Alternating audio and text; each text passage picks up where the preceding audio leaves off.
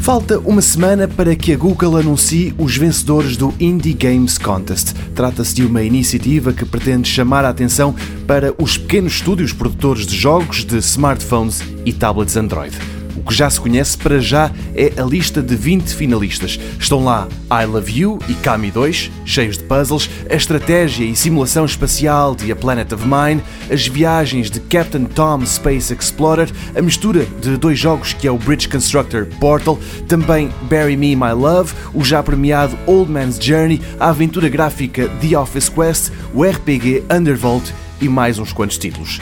A final é aberta ao público, mas é preciso estar em Londres para ajudar a decidir quem ganha. Esta é a segunda edição do Indie Games Contest. No ano passado, o grande vencedor foi o excelente Reigns.